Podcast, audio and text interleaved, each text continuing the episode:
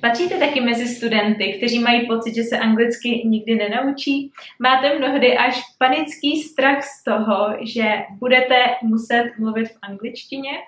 Už se několik měsíců, týdnů, let točíte v nekonečném kruhu věčného začátečníka a nevíte, jak se z toho kruhu vymotat a vymanit? Pokud ano, tak jste právě na tom pravým videu a já jsem si pozvala svoji kolegyni Lauru, která má pro vás podobný příběh, který na první dobrou nepůsobí, že by souvisel s angličtinou, ale jak zjistíte po pár sekundách, tak to má víc společného, než byste si mohli myslet. A jsem přesvědčená o tom, že tento příběh vám z tohoto kolotoče pomůže, takže pojďme na to.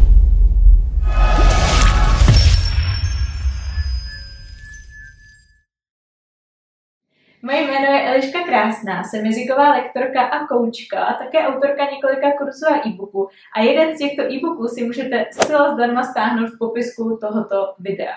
A dneska je mi ctí vám tady představit moji kolegyni Lauru, která s váma bude sdílet už zmíněný příběh. Takže Laury, čem konkrétně spočívá tvůj příběh a co má společného s angličtinou? Tak jenom začnu s tím, teda ještě ahoj.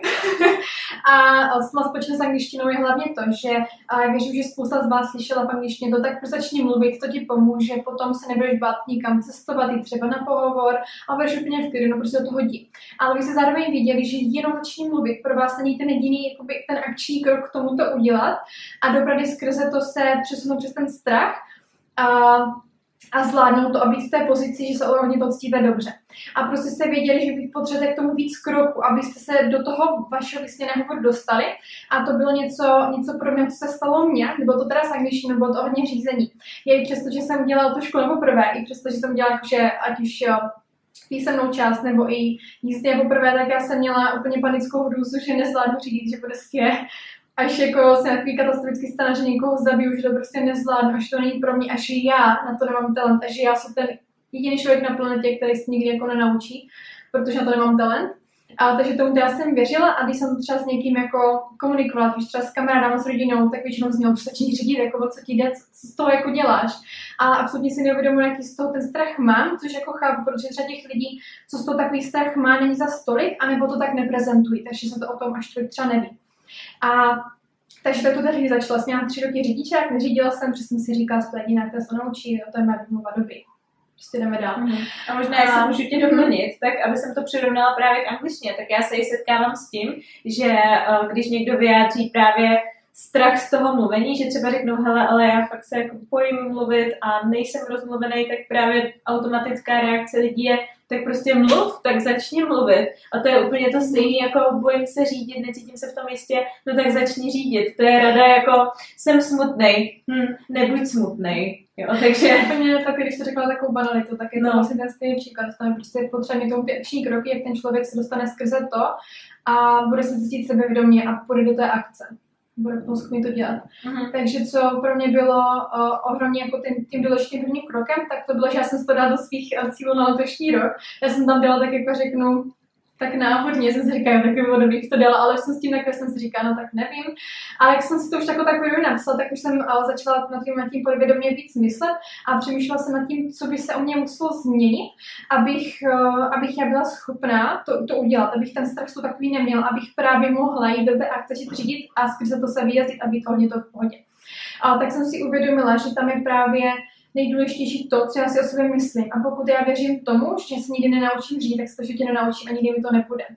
Ale věděla jsem, že to musím přetransformovat, což bylo, obrost, uh, bylo to náročné, ale pokud jsem se začala myslet na to, třeba jsem to přestala ty situace, jako že třeba řídím úplně z bodu A do bodu B, když je to měl být kilometr a že to zvládnu, že z toho Takže já jsem si takhle představila tu situaci, tak aby to pro mě bylo představitelný, reálný a věděla jsem, že tohoto nikdy můžu dosáhnout. Říkala jsem si, že půjdu do Prahy, protože to bych jako neudělala. Takže nějaký takovýhle malinký kroky, co bych jako potenciálně mohla udělat. A potom nastal ten důležitý krok to udělat. A já jsem měla, že k tomu potřebuji profesionálně, bych začala říct třeba přítelovi nebo rodičům, aby mě se řídit, abych se to zkusila s nimi. Já jsem opravdu ten měla takový, ten strach jako takový, jsem potřeba profesionála, který už ví, jak pracovat s lidmi, co tyhle ty situace zažívají. Takže jsem šla do autošky na kondiční jízdy, jak tam ještě stále chodím. A takže tam pro mě následovalo toho, začala jsem mít jízdy. A ještě teda vlastně, co, co bylo pro mě obrovský důležité, jsem ty jistý vůbec měla, protože jsem viděla, že tam je šance, že bych to couvla. Tak je dobré to říct někomu. A komu vy nebudete chtít říct, že jste to, když jste do toho nakonec nešli, jste to vzali, zdali ještě předtím, než jste to vůbec jakoby nějak zkusili. Takže jsem to řekla jedné mojí studence, která právě hodně bojuje s tou, nebo bojovala s tou myšlenou v tom smyslu, že právě z toho byla o, o hodně nervózní, s takovým že to nedá, že právě ona je ta, co na to nemá talent, že se někde naučí.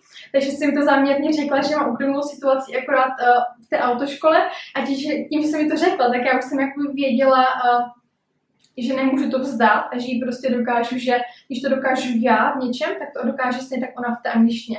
Takže pro mě to byl asi úplně ten největší závazek ze všech. Pro mě třeba ten finanční závazek ten do autošky nebyl tak velký, jak jsem to řekla té student, takže si třeba někoho takového nebo něco, co pro vás má takový obrovský, takový obrovský význam, že to prostě nevzdáte. A bylo to pro mě obrovský důležité. Když jsem šla na to první jízdu, já jsem zatřepala, mě bylo už celý ráno jako fakt zlé, jsem se, že odpadnu, já jsem chtěla všem zavolat, že prostě, že umírám, že to jako nedám. Ale právě díky té mé studence jsem tam šla já jsem ten obrovský krok, bylo to takový jako šílený, ale za mě ten profesionál, tak jsem se relativně rychle uklidnila, s tam se vedle se profesionál, že se nemůže nic jako drastického stát. A hlavně jsem si našla uh, profesionála, kterého jsem jako věděla, že bude dobrý a zároveň, co bylo, ještě jsem mu řekla, a jaká je moje situace, aby on už jako dopředu věděl, jak se mnou prostě pracovat a že potřebuju fakt tak začít pomale. A takže tam je důležitá potom ta komunikace s tím lektorem, instruktorem. A takže jsme spolu tak začali uh, řídit a ten instruktor mě vždycky říkal, zopakuj si křižovatky, tam si nejsi jistá. Takže já třeba jsem dělala, jsem došla domů, zopakovala jsem si kři, křižovatky, opakovala jsem si to pravidelně, prostě jak jsou ty přednosti, jak to mám, jako jak když byče mrzká, že jsem poslouchala to, co mi má říkat, nejenom jako aktivně jako jezdit, ale i dělat ty kroky, jako to učení k tomu. A zároveň dalším jako krokem, aby to nebylo, že jenom jako, že to dělám spolu s tím instruktorem, ale že to dělám jako reálně, že se do toho já dostanu, že to zvládnu, tak bylo či řídit úplně prostě sama bez toho instruktora, což bylo obrovský, obrovský náročný. Ještě pokud se přiznám, že to pro mě jako náročný je, ale už to zvládám. Mám tam strach, ale nemám tam tu obrovskou paniku. Což je to, co mě v té autoškole pomohlo, že mě jako naučil prostě ty, ty situace vnímat jinak a líp reagovat a nejenom jako panika, co mám dělat, prostě ruky z volantu, prostě nohy, nohy pryč, ale už prostě mu zareagovat. A přesně takhle a to může i každý student samotná ta angličtinu se najde prostě toho profesionál a skrze to ho provede těmi jakoby úplně obyčejnými kroky, jak se přesto dostat a natrénovat to tolikrát, že už ten student ví, nebo já jako studentka tehdy v té autoškole, nebo stále v té autoškole, vím, co už mám dělat a vím, že hlavně tu situaci zvládnu, že to zvládla z projekt, tak to zvládnu po jednácté sama. Takže tam je ten důležitý krok to začít úplně sama. A ještě bych takhle uvedla, jako ty jezdím krátké vzdálenosti, si dostáváte jako z vesničky do vesničky, jo. Takže já jsem tak jako, já si myslím, že jsem nejpomalejší student na světě, se týče autoškoly, ale mi to nevadí, já si mě to poslední sečko vezmu a důležité je, že to, že to dělám. Přes do akce. Ono jde o tu trpělivost, že s někým, za prvý s někým nezávodíte. Nejde o to, jak rychle se to naučíte. Já to třeba zase vstáhnu zpátky k angličtině, protože uh, tady kvůli tomu jsme. A já jsem se setkala už s několika studenty, kteří vyloženě měli podobnou paniku, jako ty jsi měla například před tou první lekcí, že třeba se právě přihlásili a pak těsně před lekcími psali, že prostě jsou úplně, když budu prostě v hajzlu z toho a že to nedají a že to chtějí zrušit a že klidně klidně ať si nechám peníze, ale že oni prostě to nedají. A musela jsem s nimi jako hodně pracovat, abych je vůbec jako na tu lekci dostala, právě v téhle šílené panice.